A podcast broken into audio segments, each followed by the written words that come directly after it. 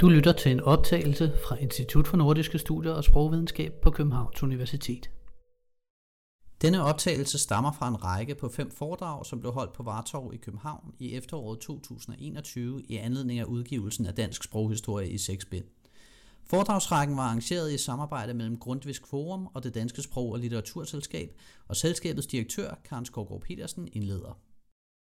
Øh, jeg er meget glad for at kunne sige velkommen på det Danske Sprog- og Litteraturselskabs vegne.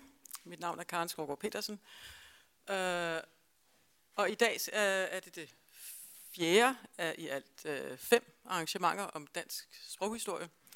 Øh, og anledningen til det hele er jo det store værk, som man kan se derovre i øh, de første fire bind af dansk sproghistorie, som vi udgiver i Dansk Sprog- og Litteraturselskab i samarbejde med Aarhus Universitetsforlag. Øhm, værket nærmer sig sin afslutning. Bind 5 vil være at finde på årets bogforum, tør jeg næsten godt regne med, at der nikkes øh, og bind 6 øh, ikke så langt inde i år 2022.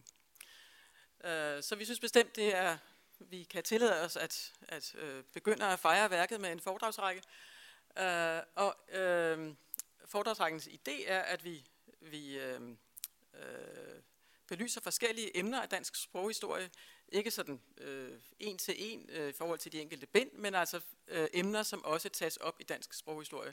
Værket kommer selv meget vidt omkring, øh, belyser dansk sprog, sproghistorie fra næsten alle tænkelige vinkler, øh, tematisk, historisk, øh, øh, enkelte forfattere, dialekter, sociolekter, øh, dansk i udlandet, andre sprog i Danmark osv. osv.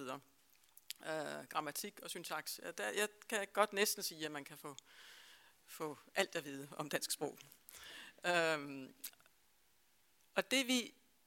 Ja, nej, jeg skal også sige, at, at øh, værket er også øh, kendetegnet ved, at det er øh, specialister, der har skrevet om alle de forskellige emner, og det betyder, at det er utrolig mange mennesker, der har bidraget til dette store værk. I alt er det øh, hele 87 mennesker. Og det kræver en øh, øh, øh, dedikeret og stram redaktion, og den har øh, øh, en, en meget dedikeret øh, redaktionsgruppe stået for, og jeg tror, I er til stede alle sammen i dag.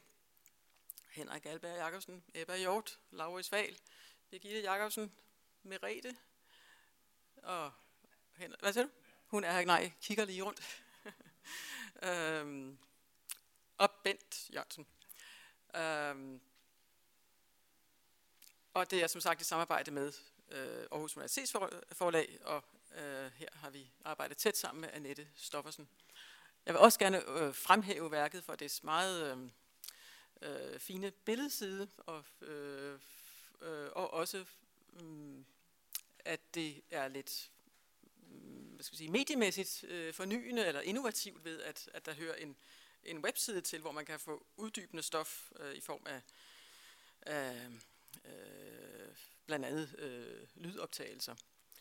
Øh, og det er måske noget af det, der kan være relevant for dagens emne, som altså er dialekter i forhold til, til, øh, til byernes sprog, øh, fra bundsk til københavnsk, og hvorfor det blev sådan.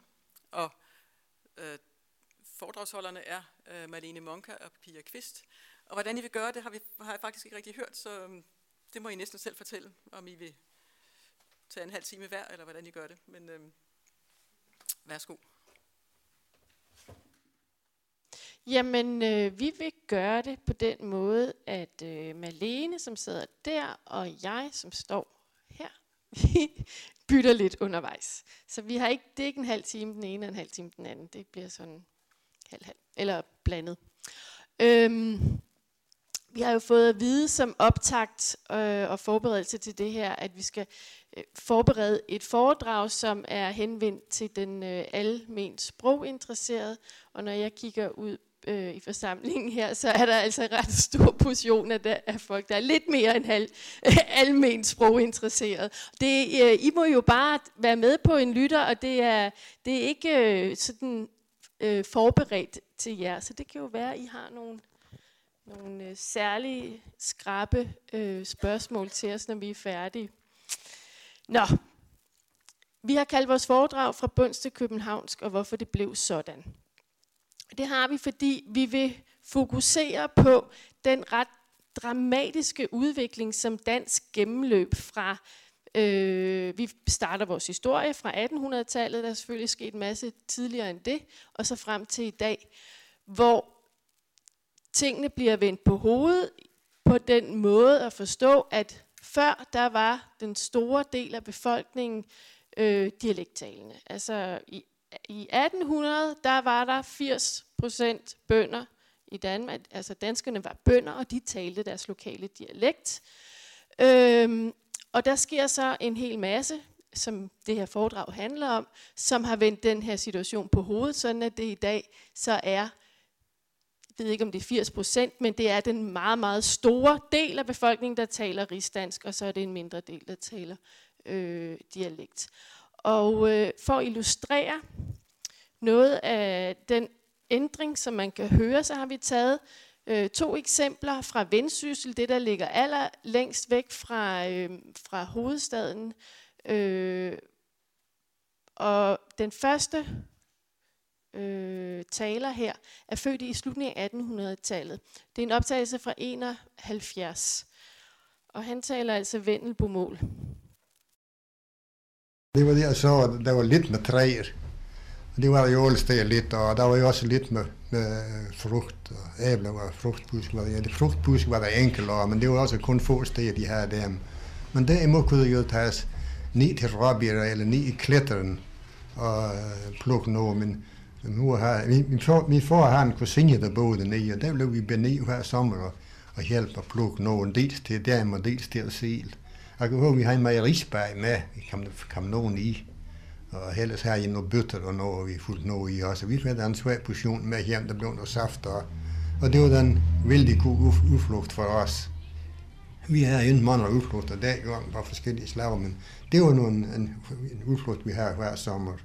Så tog vi om at stregen der jernvej der til, og så der var hjem den anden vej eller omvendt. Sagt noget på vej og have noget fornøjelse af det. Man kan man skal lede længe for at finde en taler i dag i 2021, der taler øh, så udbredt velmål som, øh, som ham her. Og vi var faktisk op og lede lidt i øh, 2015, og, øh, og fandt, jo, altså, vi fandt faktisk ikke nogen ældre, der talte så udbredt. Heldigvis har vi jo de gamle optagelser, så vi kan lave nogle sammenligninger med i dag. Øh, men vi fokuserede også på de unge i øh, undersøgelsen, og her er til sammenligning et, øh, et udklip af en af de unge taler fra Vendsyssel, som faktisk talt øh, mest ikke rigsdansk. Selvom jeg siger, at jeg sagtens skal gøre det, kommer an på, hvad vi lige har lyst til. Det var atmosfæren på en måde. Sådan, folk har det, folk hygger sig alt det der. Han taler nordjysk regionalsprog. Man kan høre lidt på intonationen, øh, og den måde, han siger der, og sådan uden øh, stød, øh, at det lyder øh, nordjysk. Men, øh, men udbredt dialekt øh, er det ikke. Og det er sådan for at illustrere den her store forskel på de her små 100 år, der er mellem de to øh, talere. Vi vil fokusere på tre forhold i foredraget, som øh, kan være med til at forklare den her øh, udvikling. Vi vil se på samfundets forandring øh, som fra ca. 1800 frem til i dag. Vi vil også øh, tale lidt om nogle af de her nationalideologiske strømninger, som har været med til at underbygge, at det kunne lade sig gøre, at øh, danskerne blev enige om, at det var en bestemt slags dansk, rigsdansk, der var det, vi alle sammen skulle tale. Øhm, og så øh, vil vi også tale om, hvordan København er blevet øh, det sproglige normcenter i Danmark. Øh, altså, vi mener en vigtig del af forklaringen på, at øh, det danske sprogsamfund ser ud, som det gør i dag, øh, findes i hovedstadens position som det her normcenter. Det er sproglige normcenter i Danmark. Så det er de tre forhold, vi vil komme ind på i foredraget. Vi har bygget det op sådan her. Jeg, øh, jeg kommer til at tale en lille smule om, øh, hvornår dansk sprog bliver en del af det at være dansk? Hvornår begynder vi, og kan man se i kilderne, at, at man omtaler dansk som en del af, af danskhed? Så vil Malene tale om samfundet i 1800-tallet, så vil jeg give nogle eksempler og tale om sprogsituationen i 1800-tallet. Malene vil så fortælle om 1900-tallets samfund, så vil jeg give nogle eksempler på sprogsituationen i, i 1900-tallet. Og så runder vi af med at se på øh, forholdene i dag, og der har Malene også en, nogle gode eksempler. I sproghistorien øh, er der også et kapitel om, øh, om sprog og identitet. Ideen om øh, dansk identitet, det er, har været en central drivkraft i standardsprogets eller rigsdansk udbredelse og dialekternes øh, udtønding. Vi har historisk konstrueret en fortælling om en særlig dansk kollektiv identitet, det vil sige, at vi har fremhævet særtræk, som er fælles for os øh, og for hele nationen. Og et af de særtræk, der er blevet fremhævet, det er øh, sprog, og det har med historien blevet en bestemt slags dansk eller sprog. Øhm, S. Malbriksen har skrevet et øh, kapitel i bind øh, 1 af sproghistorien om sprog og identitet. Her gennemgår han øh, tre perioder, han inddeler det i fem perioder, ikke tre, øh, og kigger på, hvornår begynder dansk sådan at blive en del af den her fortælling om det øh, at være dansk og dansk identitet. Og lyn, lyn hurtigt, så... Øh, så viser han, at øh, i tidlig middelalder, der var der, der kan man godt se i kilderne, en begyndende fortælling om, at danskerne var anderledes og var noget andet end, øh, end for eksempel tyskerne. Sprog er ikke i den periode øh, noget, der fremhæves specielt som en del af, af, af den karakteristik eller af danskerne. I fra 1500-tallet til øh, 1700-tallet sker der virkelig meget, og sprog begynder jo selvfølgelig at blive en del af fortællingen. Øh, og dansk identitet øh, begynder også at blive en del af en begyndende nationsopbygning og national identitet. Vi har alle svenske krigene, øh, og vi taber en masse land, og vi har reformationen, hvor latin kommer til at miste terræn til fordel for dansk osv. I 1700-tallet, der kommer der rigtig fokus på dansk som en del af det at være dansk. Og det bliver jo sat i høj grad i modsætning til tysk, og der begynder at være en negativ fortælling om tyskerne og det tyske sprog, der har alt for meget indflydelse og magt i administration osv. I kender Holbergs øh, forskellige øh, syn på det også. Så kommer vi til 1800-tallet, og det er det, det skal handle om i dag der begynder vi jo virkelig at, at synge om, og besynge og fejre modersmålet dansk som et udtryk for danskhed, og det at være ægte dansk, autentisk øh, dansk. Øh, efter 2. verdenskrig øh, beskriver Albrechtsen som sådan en periode, der øh, er præget af globalisering og mobilitet og en masse, der udfordrer den her fortælling om danskhed og sprog som en del af dansk nationalitet. Men hvis vi ser på øh, sprogsituationen i 1800-tallet, så vi spoler hurtigt frem til det, så mener vi, at det er vigtigt at se på, hvordan det, hvad der skete øh, med dansk i København. Magten i Danmark øh, har for tidligt været placeret i København, og København er, og det er lidt i modsætning til, til, til de lande, vi sammenligner os med, eller vores omgivende lande. Alle de vigtige magtinstitutioner, øh, de placeres i København, det vil sige, det bliver kongens hovedsæde, det bliver universitetsbyen, det bliver efter reformationen kirkens centrum. Og, og på den måde, så er der altså ikke meget tilbage til, til de andre byer i landet. Øhm, og, og, og, og der bliver skabt, og København får skabt en position som meget magtfuld øh, på, øh, på en masse niveauer i landet. Skriftsproget øh, bliver jo i, en, i, i, i alle de her århundreder frem til 1800-tallet øh, kodificeret og standardiseret. Henrik Albert Jacobsen har skrevet en glimrende redegørelse for, hvad der, hvad der sker med dansk retskrivning, og fra den første retskrivningsordbog, som vi får i 1872. Og øh, det, som vores retskrivning kommer til at basere sig på, er i praksis i høj grad det københavnske øh, sprog. Og så er det Malene. For hvad er det for nogle øh, ting, vi skal have fat i, som lægger en klangbund for den udvikling frem imod en afdialektalisering? Der skal vi have fat i nogle samfundsudviklinger i 1800-tallet. Øh, jeg har valgt en overskrift, der hedder Storhed øh, står for fald. Øh, vi er i starten af 1800-tallet et forholdsvis stort øh, en helstat med, med mange, øh, et stort geografisk område, men det ændrer sig i 1800-tallet. I 1814, der taber vi Norge, eller må afstå det, efter Napoleonskrigene, så er der hele situationen med Slesvig, de slesvigske krige, øh, den første slesvigske krig fra 1848 til 50, og så er der tabet af Slesvig, Holsten og Lauenburg i 1864. Og den her sårfeber fra dybel, eller sårfeberen fra dybel, det ligger ligesom en god klangbund for, at vi har brug for en anden fortælling. Vi har brug for at samles om noget. Der sker også øh, det, at vi får en grundlov, så folket får mere magt. Det er ikke længere øh, kun en adel, der sidder på magten. Folket får også magt, og det betyder også noget for sprogbrugen. Uddannelser bliver mere udbredt. Vi får skoleloven af 1814, hvor alle danske børn øh, skal lære at læse og regne. Øh, der er stadig forskel på land og by, så det er ikke lige meget, om man bor på landet og skal gå i skole hver anden dag, eller man bor i byen og skal lære lidt mere matematik, for så skal man nok øh, noget andet med sit liv, end, at, end bare at skulle læse Bibelen.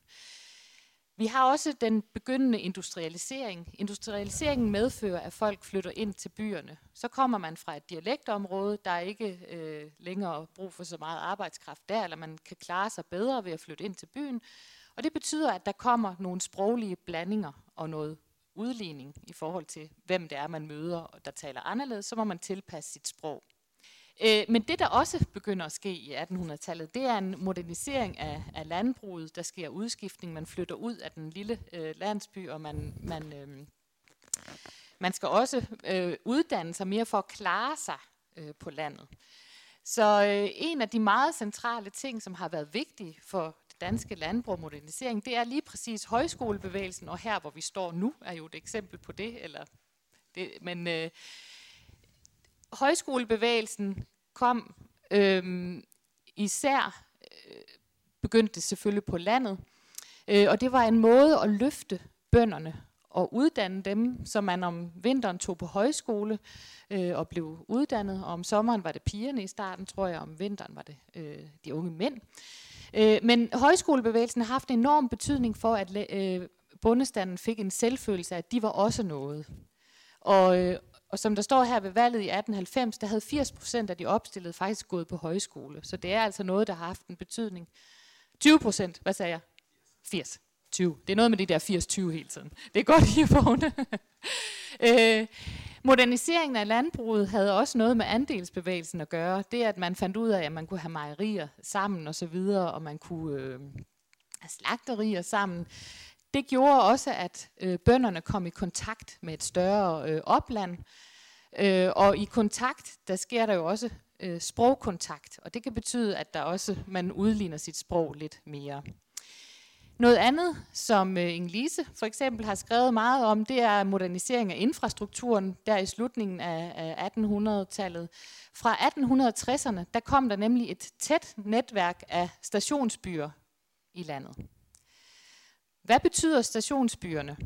Jo, de betyder jo blandt andet, at man dels kan man komme lettere rundt, men det betyder også, at de steder, hvor der så var stop, stoppestederne, stationsbyerne, at de blev pludselig noget særligt i forhold til det opland. Øh, så dem, der boede inde i stationsbyerne, de kunne måske begynde at, at være lidt finere på den ved at tale anderledes end dem i, i omegns øh, øh landsbyerne. Så man kunne begynde at sige øh, de til hinanden og begynde at sige øh, nogle, nogle ord anderledes for ligesom at markere, at jeg er fra stationsbyen. Jeg har selv lavet et studie i Vinderup øh, i øh, 2005, og Vinderup var indtil øh, station, indtil den linje deroppe kom til, Holstebro-linjen kom til, der var det lige præcis en kro og to huse og ikke andet. Så kom stationsbyen, altså så blev det en stationsby, og så skete der en masse med Vinderup. Det er ikke fordi Vinderup er sådan en frodende metropol i dag, men der skete altså noget i forhold til oplandet. Øhm, og, øh, og der har simpelthen, altså indtil i dag er der jo stor forskel på Vinderup øh, inde i byen og udenfor, hvordan man taler der. Hele denne her øh, storhed står for fald situation, der var i 1800-tallet, det lagde en rigtig god klangbund for nogle af de ideologiske udviklinger, der var i 1800-tallet. Øh, Johan Gottfried von Herder, han øh, udgav, det var godt nok allerede i 1772, øh, Abhandlung über den Ursprung der Sprache.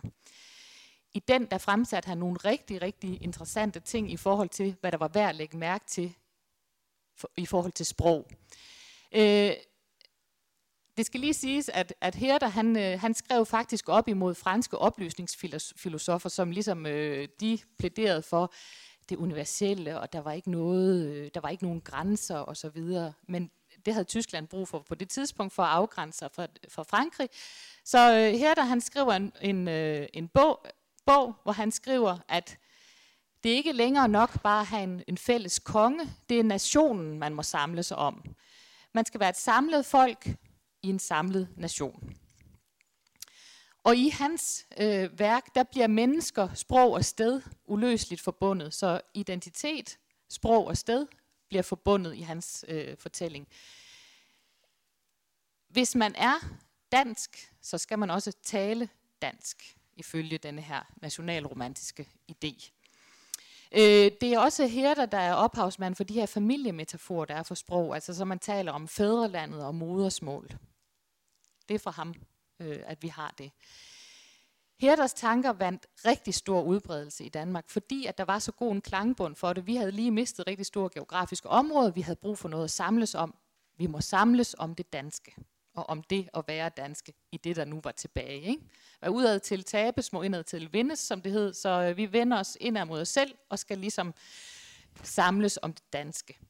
Og hvad kunne de her tanker så bruges til?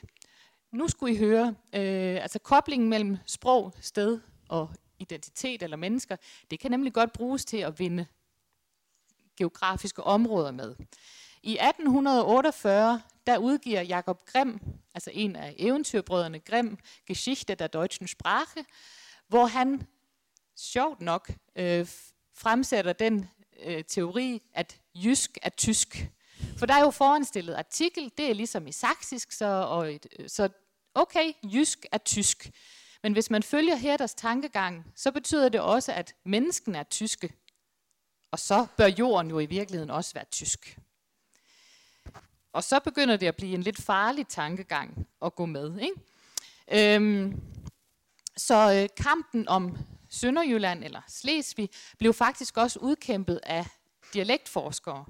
Fordi I kan tro, der kom gang i dialektforskning, og faktisk er dansk dialektforskning nærmest grundlagt for at bevise, at Slesvig var dansk. Og så kom der en hel stribe af, af hvad hedder det, øh, dialektundersøgelser. Øh, øhm, ja, og vi skal ikke sige mere om øh, Sønderjylland i dag. Det venter jeg med spænding på at blive inviteret til at holde et foredrag en anden gang. Øh, men det siger vi ikke mere om i dag. Øh, men jeg vil lige sige noget om øh, højskolen og dialekterne. Fordi højskolen og dialektologien øh, opstod altså, samtidig, og egentlig også begge dele, for at holde Tyskland ude. Så det var en måde at samles om det danske på. Øh, og det var faktisk også sådan, at dialektologerne i høj grad boede på højskolerne. Så de øh, fik lov at bo der, og der var jo også meget belejligt rigtig mange bøndersønder, der var kommet til. Så kunne man da lige så godt øh, undersøge deres sprog. Man kunne spise godt, bo godt, og så har man en formand. Og så kan man som dialektforsker faktisk ikke ønske sig mere, skulle jeg hilse at sige, når man ellers rækker rundt. Øhm, og, øh, og i kan jo også læse i højskolesangbogen, at der er en masse sange om det danske modersmål, og grundvianerne er enige om, at modersmål er godt, dialekterne er det er godt med dialekter. Grundtvig han har blandt andet skrevet den her, jeg gik mod en sommerdag, hvor han skriver, på folkets modermål med Danmarks tunge, syng som ingen andre fugle sjunge. Det er modersmålet, der besynges, og vi er noget særligt, fordi øh, der er ingen andre fugle, der synger sådan. Øh, og man kan sige, ja, i, øh, det hedder sig egentlig, at grundvigianerne er, er for dialekten, det er modersmålet, det skal bevares. Øh, men så er der alligevel øh, nogle øh, optegnelser, som øh, nogen har fundet frem. Der sidder for eksempel Inge, det er Inge-Lise, der har fundet det frem. Ikke? Så øh, nu refererer jeg lige dit arbejde, Inge-Lise. Øh, hvad hedder det? Det er faktisk sådan, at der øh, er tegn på, at dialekt blev set som noget dårligt. Øh, brødrene Bjørnbak, som havde en højskole i øh, Østjylland, eller og et landbrugsskole i Østjylland, de kaldte ligefrem dialekten for et trællemærke. Og de gik ud og bekæmpede dialekten i Østjylland bevidst. De kaldte jeg for det smukkeste ord i dansk. Øh, og når man siger jeg i stedet for a, så kan det godt være, at man ikke kan øh, resten af, af det rigsdanske, så at sige, men når man siger jeg, så markerer man i hvert fald, hvordan en sprog gerne skulle opfattes. Så de bekæmpede altså dialekten, og måske er det en af grundene til, at øh, Østjylland er en af de steder, hvor øh, afdialektalisering er gået stærkest. Øh, og så blev det efterhånden sådan, at dialekter var sådan lidt et kuriosum, som man kunne holde dialektaftener med. Ikke? Så det var ikke længere det umarkerede sprog på højskolerne, som bøndertønderne bare talte med hinanden. Så blev det noget, som man holdt øh, dialektaftener om at kunne optræde med sin dialekt. Øh, og så snart man begynder at hive dialekter frem som noget, man skal optræde med, eller øh, sige noget på dialekt, så begynder det at blive noget andet end bare den måde, vi taler på.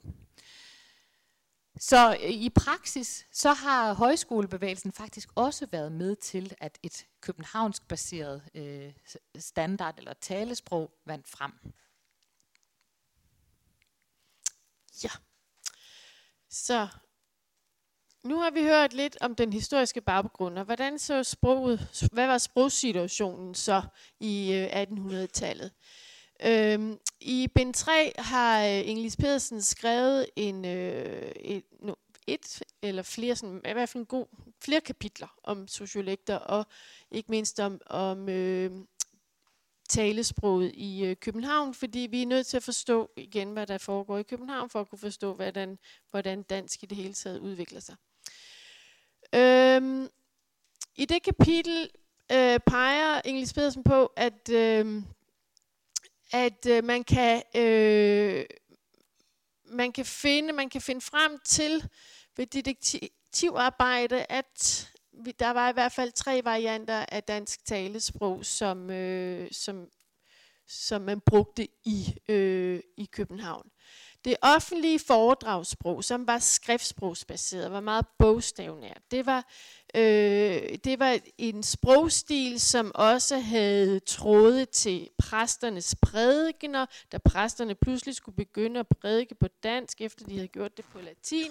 Så... Øh, så gjorde man det formentlig med altså meget oplæst bogstavnært øh, udtale. Og det offentlige foredragssprog øh, har formentlig også øh, på den måde lyttet meget bogstavnært.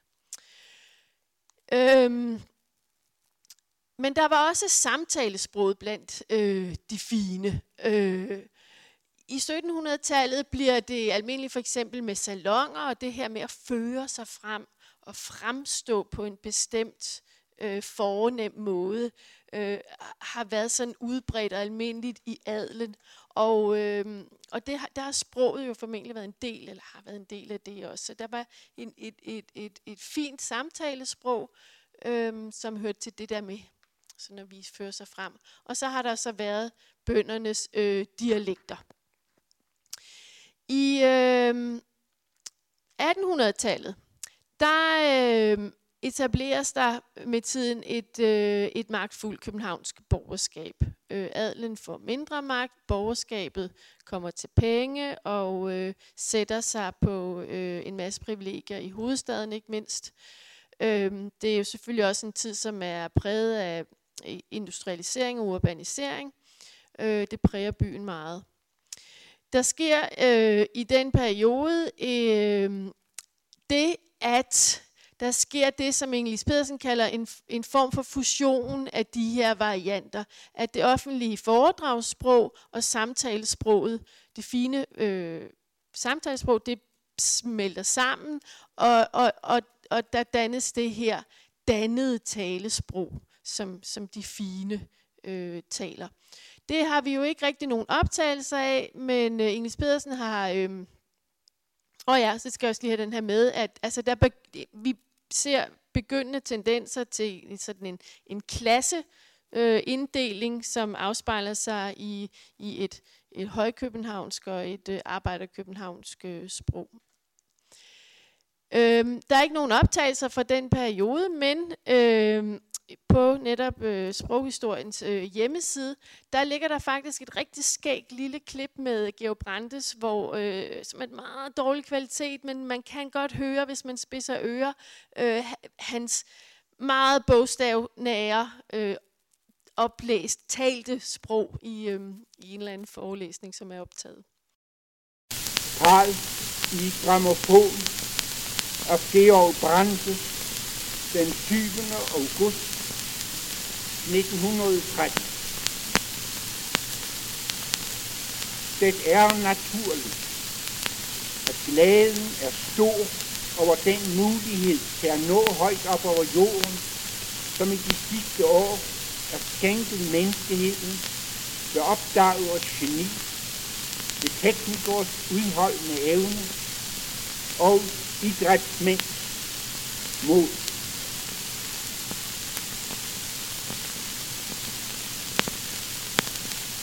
Åndeligt har menneskeheden i midlertid i årtusinder haft denne mulighed. Det har altid stået den enkelte frit for i sine tanker og følelser at hæve sig nu langt højere over jorden, himlende højt over daglige livet, overskuende, umådelige strækninger, endda uden at tabe selv det mindste af syne, flyvende, så hastigt og så sikkert, og rum og tid i virkeligheden ikke lavede hindringer i vejen. Forholdsvis få har i midlertid haft tilbøjelighed til at bruge denne evne. Så skal vi til 1900-tallet. I øh, 1958, der kommer der en skolelov igen. Og det er faktisk først fra 1958, at der bliver en skolegang i byer og på landet, og at man synes, at øh, bønder, børn og bybørn skal lære det samme. Det har øh, nogle ret vilde konsekvenser, øh, eller man kan sige, en, en af de ting, der sker ved, at, at skolen bliver mere udbredt, og man skal i skole hver dag, kun hver anden dag osv., og man skal lære sig nogle andre ting. Øh, så skolen bliver ret vigtig for udbredelsen af et standardnært sprog. Nu skal I høre et, øh, eller jeg skal læse det op for jer, øh, noget som en informant fortalte mig, da jeg lavede optagelser i Vinderup i 2006. Hun er født i 68, Ilse her, og øh, hun fortalte mig, at da hun skulle ind til Holstebro for at tage en, en uddannelse, så, skal I, så er hendes da, engelsklærer siger noget til hende, som er meget lidt heldig i forhold til dialekt. Ikke? Fordi nu siger hun, hun siger til mig, øh, min pige og mig, Karen og mig, vi gik ude i en by, og så siger jeg til Karen, der går min gamle engelsklærer, og hun var sådan efter mig altid. Hun sagde til mig en gang, snak da, snak da ordentligt dansk, så vi kan forstå dig, siger hun til mig. Og så griner hun lidt ilse over den historie, hun har fortalt mig, men det er jo i virkeligheden ikke særlig sjovt, vel? Det er ikke sjovt at komme ind med en dialekt til en, en skole og få at vide sig, snak der ordentligt. Så enten så siger man ikke noget mere, eller så lærer man sig at snakke ordentligt, før man rækker øh, fingeren op igen. Øh, og og de, denne her type historie, det, har, det kan vi, har vi fundet over hele landet. Altså historier om lærere, som har slået ned på, på bønderbørn, øh, eller dialekttalende børn. Øh, og hvad sker der så? Jo, så tænker øh, forældre, i hvert fald i næste generation, efter man er blevet dunket i hovedet med det her, så tænker de, jeg må hellere lære mit barn at tale øh, så standardnært, som det nu går. Fordi det skal jo gå dem godt i skolen. Så forældre begynder så at tale standardnært med deres børn, eller så, så rigsdansk, som de nu kan. I allerbedste mening, for at det skal gå deres børn godt, begynder de at tale anderledes med dem, og det er en rigtig, rigtig effektiv måde at aflive dialekter på. Hvis ens øh, forældre ikke taler det med en, så hører man det ikke, og så lærer man det ikke. Øhm, i, I 1900-tallet, der sker der en, endnu mere en stigende urbanisering, men der sker også det, at, at landbefolkningen egentlig bliver mentalt urbaniseret, at man sådan orienterer sig mod øh, bylivet på en anden måde, også selvom man bor på landet. Der sker kontraurbanisering, som det hedder, når byboere flytter på landet. Øhm, det er op øh, i, imod, øh, ja, i, i 60'erne begynder det især. Øh, og så sker der noget andet, som er helt skældsættende i, og anderledes i Danmark end så mange andre lande, vi sammenligner os med, at øh, kvinderne i rigtig høj grad kommer på arbejdsmarkedet, og at der kommer øh, børnehaver, vuggestuer og børnehaver, som betyder, at 98 procent af de danske børn, de bliver allerede, fordi de er under et år, passet uden for hjemmets fire vægge. Øh, og i forhold til modersmål, så kan I jo så godt regne ud, at så er det ikke modersmål, men en pædagogsmål, de hører, når de lærer at tale de her små. Øhm, og der har vi også rigtig mange fortællinger om, at pædagoger, der egentlig taler dialekt derhjemme, når de så er på arbejde og har med børn at gøre, så taler de så, så rigsdansk, som de nu kan. Så børnene hører altså ikke nødvendigvis dialekten, øh, selvom personalet kan det, og lærer den dermed heller ikke. Øhm, og så er der en anden vigtig udvikling, det er nemlig mediernes øh, indtog. Og selvfølgelig øh, har der været øh, radiometer, øh, radiomedier øh, tidligt. Øh, I starten, da radioen blev udbredt, der var det sådan meget en, øh, en højkøbenhavnsk, altså en meget formel type af københavnsk. I kan genkende for jeres egen øre sådan noget med, den danske radiosymfoni, altså en meget sådan øh, højkøbenhavnsk og tydelig udtale. Øh, Øh, den er ikke nødvendigvis så efterstræbelsesværdig, og man tænker, det er noget, jeg øh, gerne vil tale. På den her måde, det synes jeg er fedt. Men øh, fra 1980'erne, der sker der sådan en opblødning, og især fra da TV2 kommer i 88, øh, en, en meget opblødning af, at man hører mere uformelt københavnsk, uformelt lavkøbenhavnsk, og det er lidt mere smart, og noget, man kan lægge sig efter. Også noget, man ligesom kan tænke, jamen, det er faktisk sådan rigtige mennesker taler på, og de rigtige mennesker, der taler sådan, de er smarte. Så dem lægger man sig lidt mere efter. Så det har været vigtigt for udbredelsen af, af københavnsk også. Så et københavnsk baseret talesprog bliver til noget, der spreder sig øh, til resten af samfundet på det her tidspunkt. Ja. Øhm, så det er i høj grad det, der præger øh, 1900-tallet øh, sprogsituation, at øh, standardiseringen intensiveres, og danskerne de begynder at tale mere og mere ens. Og øh, den her graf, den er faktisk fra øh, vores kollega øh, Thor Christiansen, øh, og øh, viser jo, hvordan der sker noget ret drastisk øh, i, øh, i løbet af, af 60'erne. Og det har jo blandt andet med mange af de her udviklinger, som Malene var inde på, at gøre. Danskerne, de øh, taler ikke fuldstændig ens fra øst til vest og nord til syd i dag, men de forskelle, som man har haft i, øh, i de her årtier, er meget, meget udvisket. De store forskelle har med sådan øh, sætningsmelodien, prosodi og intonation øh, at, at gøre. Øh, fordi danskerne de begynder mere eller mindre at tale københavnsk, for hvis man skal sætte den på spidsen. I øh, København øh, etablerede de her to sociolekter, lavkøbenhavnsk og højkøbenhavnsk, sig i løbet af øh, 1900-tallet. Og øh, der sker så det, at øh, i efterkrigsårene, øh, eller fra 60'erne og øh, i 70'erne, der bliver lavkøbenhavnsk det, man på moderne dansk kalder det nye sort. Det var bare det, som man virkelig gerne ville tale i hele landet. Og det har, kan man simpelthen vise med de undersøgelser, der har været øh, i det her, at det var det lavkøbenhavnske sprogtræk, der spredte sig til resten af landet og blev en del af standarddansk øh, og, og den abstrakt, som vi kalder for, for rigsdansk. Noget af det, der prægede øh, nogle af de træk, som øh, bredte sig, det var hævning af kort A, øh, det som blev kaldt for det flade A, og som blev meget udskilt. Altså det her med, at man begyndte at sige dansk, da, hat, passe, i stedet for dansk, hat, passe og så videre. Nu overdriver jeg jo dog. Jeg er jo ikke opvokset med en skældning mellem øh, et, et øh, mellem de her to forskellige slags A'er. Så jeg har bare det flade af. Men øh, der sker en rykning af A i ej-diftonger, så vej, maj, dejlig, vejne, i stedet for øh, vej, maj, maj, dejlig, vejne. Det er et tydeligt forskel i mit sprog, ikke? ikke en, oh, den her er lidt nemmere. man begynder at sige øh, robrød, rulle, bruser, rode, i stedet for rugbrød, rulle, bruser, rude. Vi har jo det her klassiske eksempel fra øh, Nyboder-optagelserne fra 80'erne af en øh, lavkøbenhavns kvinde, øh, som har alle de her øh, lavkøbenhavnske træk i sit sprog. Og hende skal vi lige lytte til her. Hun er så blevet øh, optaget som en del af et stort øh, forskningsprojekt øh, fra 80'erne, der hed Pro- øh, Projekt Bysociolingvistik. Ja, vi havde ikke engang, ikke engang råd til, vi havde ikke engang råd til at købe en karton cigaretter på vej ind i flyveren. Så vi, vi måtte, de andre passagerer, der, der, der med, nogen vi havde lært at kende dernede, som også skulle hjem, at vi jo sidde og hælde vand ud af ørerne der, ikke?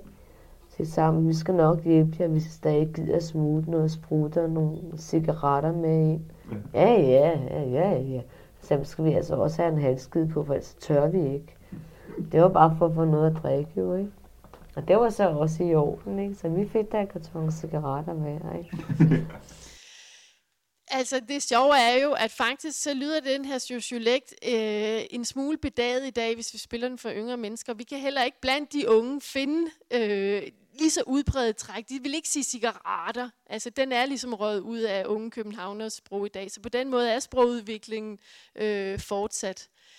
Men, men hvad, hvis vi nu skal forklare, hvad sker der? Hvorfor synes man, det bliver attraktivt at tale lavkøbenhavn? Hvorfor er det de Øh, hvorfor det arbejderklassens sprogtræk, som man begynder at, at, at overtage i, i middelklassen? For det er jo middelklassen, der først øh, tager fat i de her træk, og så spreder det sig. Jamen det har jo nok noget at gøre med nogle generelle tendenser i samfundet i den her periode, og det vi kunne døbe det cowboybukse-effekten. Øhm, det, vi kan lave en klar parallel til cowboybukserne, som jo var arbejderklassens, øh, det var jo, øh, det var arbejdstøj. Altså det var jo konstrueret til, at det skulle kunne slide, så man kunne bruge det, når man, når man lavede øh, groft arbejde. På et tidspunkt i 60'erne, så øh, er der nogen, øh, som ikke arbejder, middelklasse, som synes, det er smart at tage dem på og bruge dem som almindelig dagligdagstøj. Og der sker øh, jo det i løbet af 60'erne og 70'erne, at det bliver sådan et af de allermest almindelige beklædningsgenstande i vores øh, samfund. Det ville have været utænkeligt i starten af 60'erne, at en skolelærer kunne stille sig op ved katedret i cowboybukser, men være fuldstændig almindeligt og udbredt i 70'erne. Og der har jo været det her med, at det har været smart at snoppe lidt ned, og man har taget de her træk, arbejdsklassens træk, og brugt dem til at fremstille sig selv øh, som smart, dynamisk øh, osv. Og, øh, og det, det er helt parallelt med det flade af. Altså, øh, så vi kan kalde det for cowboybukse-effekten. Hvordan ser det så ud i dag? Der sker rigtig, rigtig meget med dansk i dag, og specielt når vi også kigger på København, fordi øh, at vi, vores tid i dag er jo øh, som, vi, som bliver gentaget til uendelighed, præget globalisering. Men det har reelle konsekvenser for øh, vores måder og øh, for vores sprogsamfund. Fordi flertallet af os danskere, vi bor i dag i byer. Urbaniseringen var ikke kun et fænomen, som øh, hørte industrialiseringen til. Øh, vi flytter os jo stadigvæk ind til byerne. Og byen er præget af en stor mangfoldighed og, og sprog. Og der er jo meget, der foregår i København, og vi ser en masse tendenser til, at der opstår nye varieteter af dansk. Vi indtager en masse nye ord for engelsk, og i, det, i bind 2, som øh, handler om ordforråd i dansk, der er der øh, kapitler om øh, engelske ord i dansk, og øh, også om nyere indvandrersprogs øh, øh, tilskud til dansk. Og hvad sker der så med dialekterne i dag, Malene? Den får du. Ja, hvad sker der med dem? Øhm, Det har vi faktisk undersøgt, øh, blandt andet piger og jeg og nogle andre, øh, i et stort projekt, der hedder Dialekter i periferien. Der var det overordnede forskningsspørgsmål, hvad er status og brug af lokal dialekt i tre centrale danske dialektområder. Så selvom det hedder dialekt i periferien, så er det altså steder, hvor man kunne forvente at finde dialekt. Og hvorfor kunne man nu det? Jo, det kunne man, fordi at øh, det er sådan set er de tre steder, der ligger allerlængst væk fra København. Så i det projekt, der tog vi derhen, hvor vi tænkte, er der noget at komme efter? Og der lå også nogle tidligere undersøgelser, som vi kunne følge op på. Så vi havde ligesom, hvordan så det ud øh, på et tidligere tidspunkt øh, i, i 70'erne og 80'erne, og så nu. Så der tog vi hen. Og det, jeg vil fortælle jer om i det følgende, det er øh, Hirtshals i Nordjylland og Vendelbomålet, og så er det øh, Næksø på Bornholm og Bornholmsk.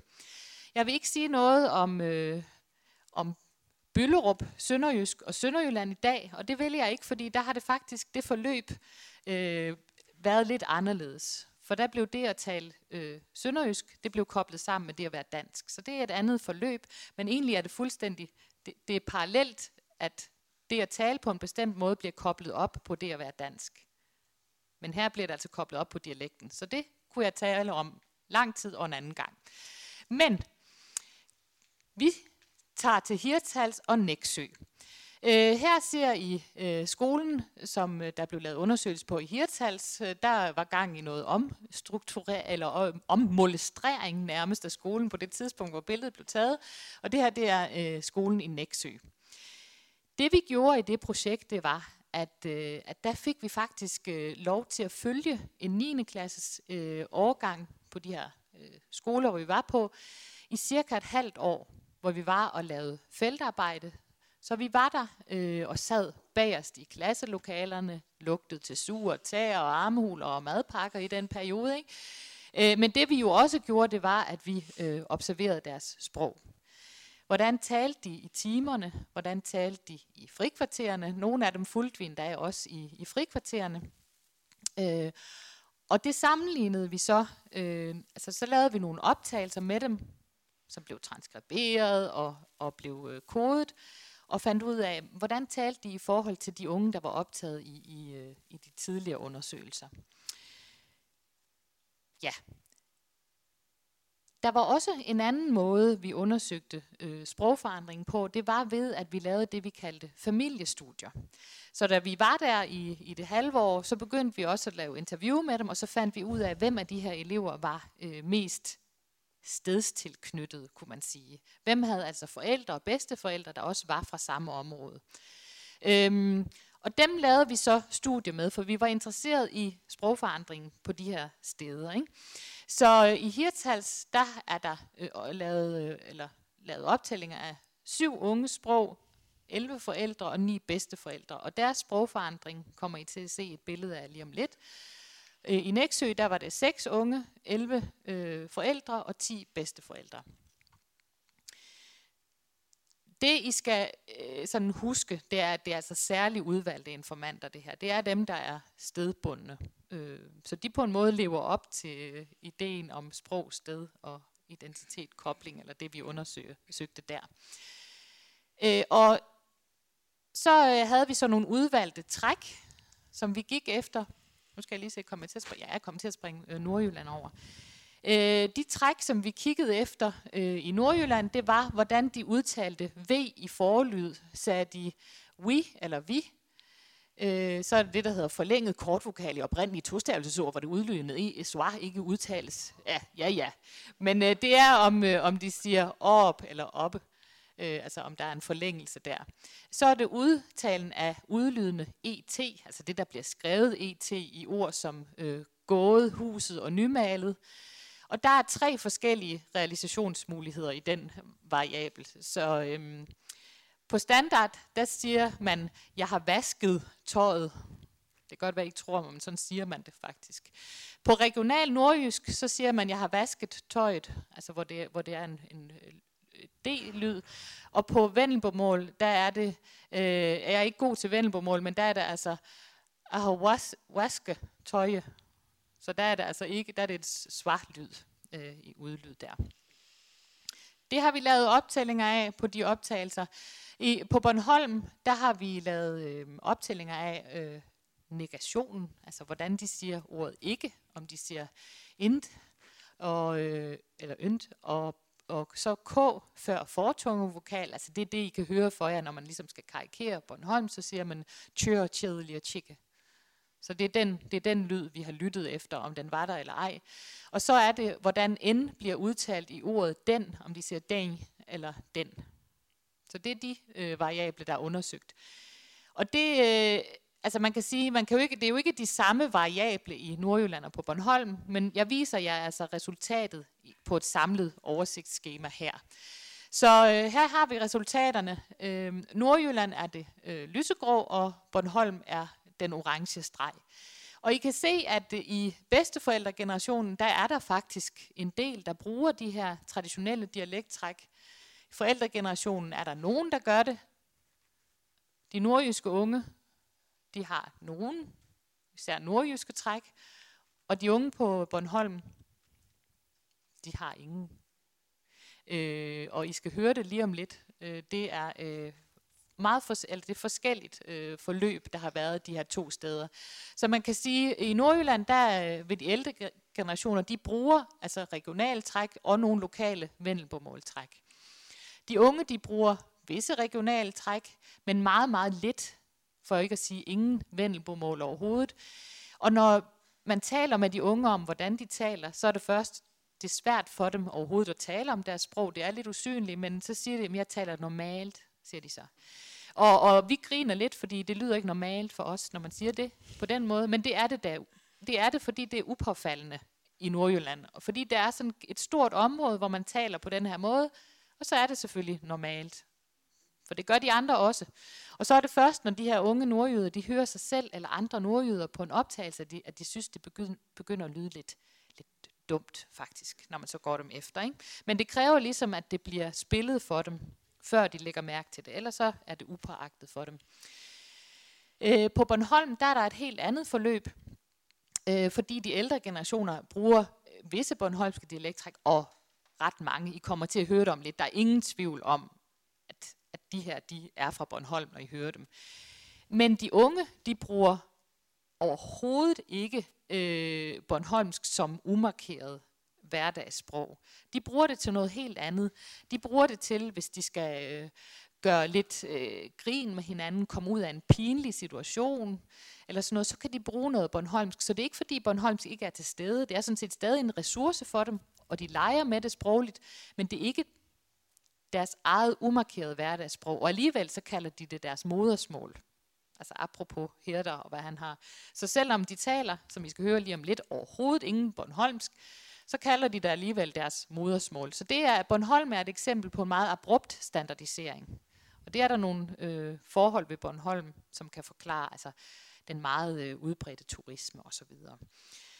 Øhm, ja, men nu vil jeg spille, øh, det kan være, du vil du sætte det i gang ja, lige om lidt. Ja, ja. Nu skal I høre øh, nogle optagelser fra de tre generationer i Nordjylland og på Bornholm. Så hvis vi starter med Sonja her, øh, som er bedstemor, generation 1, der er noget øh, vendelbomål at komme efter. Jamen det tror jeg nok, vi kan sige ja tak til. Vi skal jo sådan nogle frede. Og skal jeg lige tjekke min bog. Frede, ah, tjek. Så der er noget at komme efter, ikke? Så hører vi generation 2, Ole. Der i forhold til, hvor tæppe det sidder derude af dig. Øh, men han siger altså, der i forhold til, hvor tæppet det sidder derude ved dig. Altså der er, der er sådan tør te, og man kan godt høre på intonationen også, jo, der er noget. Der er noget at komme efter noget nordjysk. Det er ikke vendelbomål. Øh, og hvad med generation 3? Vi skal have tegnet noget alkohol heroppe i spurgt, i folkeren. Det eneste, der er, det er, at hun siger heroppe, der har hun et, et nordjysk regionalt træk. Øh, så, men, så øh, der er en klar forskel fra generation 1 til generation 3, men der er ingen tvivl om, hvis I kunne have hørt hende, så vi kunne høre, at hun talte normalt. Altså, der er nogle træk at komme efter. Øh, og så skal vi have øh, Bornholm. Jeg var kørt ned til i går. Ja. Fordi Maria skulle have det der julemarked. Men jeg kunne ikke se, hvad det var, de sulte. I de der boderne. Så der var tjørt julemarked, og så er der solte og, og dobbelt bestemthed i de der boderne. Det er også Bornholmske træk. Så hører vi uh, Trine i generation 2. Så måtte vi holde ud til siden, ikke, til den fik der en bedre der, så den blev stiv igen. Øh, slangen, sådan, så der kom hul igen. Jo, så, nå, så kunne vi godt køre videre.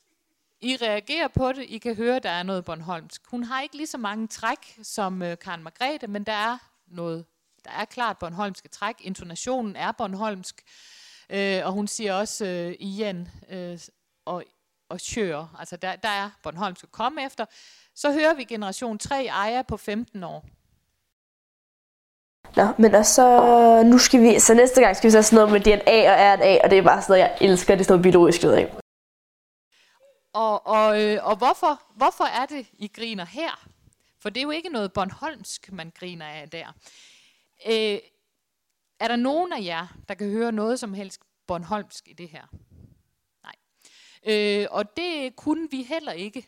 Vi sad og tænkte, nå, jamen øh, det, er, det er da spændende. Vi kan ikke høre noget som helst Bornholmsk. Hvad gør vi så? Det kan jo godt være, at, øh, at unge på Bornholm faktisk kan høre, at der er noget lokalt. Ikke? Og der har øh, vores kollega Thor Christiansen lavet en masse sprogholdningsundersøgelser forskellige steder i Danmark. Øh, og det gjorde vi også på Bornholm. Så tænkte vi, det kan være, at de unge kan høre det. Så spillede vi øh, blandt andet Ejer og nogle andre for en generation, der gik, eller nej, på en årgang, der gik to år efter. Altså det vil sige, da der var gået to år, var vi tilbage på skolen, spillede de her lydklip for dem, og så bad vi dem om at, øh, at markere, hvor de her unge mennesker øh, var født. Var de øh, fra København, var de fra Bornholm eller Aarhus, tror jeg. De fik nogle valgmuligheder. De kunne heller ikke selv høre det. Så øh, det er faktisk sådan, at øh, unge Bornholmere, de taler fuldstændig ligesom ja, unge københavnere, faktisk. Så der er ingen træk at komme efter. Og hvis man skal øh, finde deres brug af Bornholmsk, så bliver man nødt til at være der i lang tid, tale med dem om det, hvad de bruger det til. Men det, der så er interessant, det er, at de, de har det jo som en ressource alligevel, og de bruger det. Og det, de blandt andet bruger det til, det er i online kommunikation. Så på de sociale medier, der kunne de godt finde på at bruge noget Bornholmsk. Øhm, så der bruger de det for eksempel i sådan nogle lidt øh, altså, øh, prekære øh, situationer. Vi har blandt andet et rigtig godt øh, eksempel, hvor der er en, øh, en dreng, der skal spørge en vært eller en øh, klassekammerat, om han har nogle øh, gratis billetter til en havnefest. Det spørger han så om på Facebook, og så er der sådan øh, messenger, og så kan man så svare. Der går tid. Han svarer ikke. Så skriver drengen igen. Øh, havde du de billetterne? Eller der, der bliver markeret, at det er Bornholmsk, de billetterne, og, øh, og så, øh, så svarer øh, den anden så øh, et eller andet i retning af, at han er en nassebasse, eller sådan et eller andet. Ikke? Men, øh, men fordi det er jo også lidt prekært at spørge om. Men han kan altså bruge nogle, øh, øh, nogle Bornholmske træk og der, hvad er det andet? Nu, nu har jeg lige glemt, hvad det er, han siger. Han, han bruger et andet træk med, om de skal tøre ned på havnen, eller sådan et eller andet. Ikke? Så han markerer i, den skrift, i det skriftlige billede, at, at det er dialekt. Og det er jo lidt det der med netop at nasse sig til nogle billetter. Så det bliver sådan taget lidt øh, brøden af det, at han nasser ved, at han bruger Bornholmsk. Og der er nogle andre eksempler af den type, at de godt kan bruge det øh, som en ressource. Øh, hvordan ser det ud med tiden? Ja. Skal jeg runde ja. af? Ja. Øhm, ja, så øh, hele det her illustrerer, at øh, det kan godt være, at øh, dialektsituationen ser for lidt forskellig ud forskellige steder i Danmark, og Sønderjylland er en historie for sig, hvor man sagtens skal finde dialekttalene, også blandt de unge stadigvæk. Øh, hovedkonklusionen på den her øh, undersøgelse, dialekt i periferien, har været, at øh, Standardiseringen i Danmark foregår i forskellige tempi. Og den foregår på forskellige måder, fordi stederne har nogle lidt forskellige historier. Men retningen er den samme. Det er det samme, den samme proces, der er i gang mod større standardisering og tættere på øh, københavnsk øh, rigsmål. Ja, så det var for, ligesom for lige at runde det af til sidst. Vi er færdige.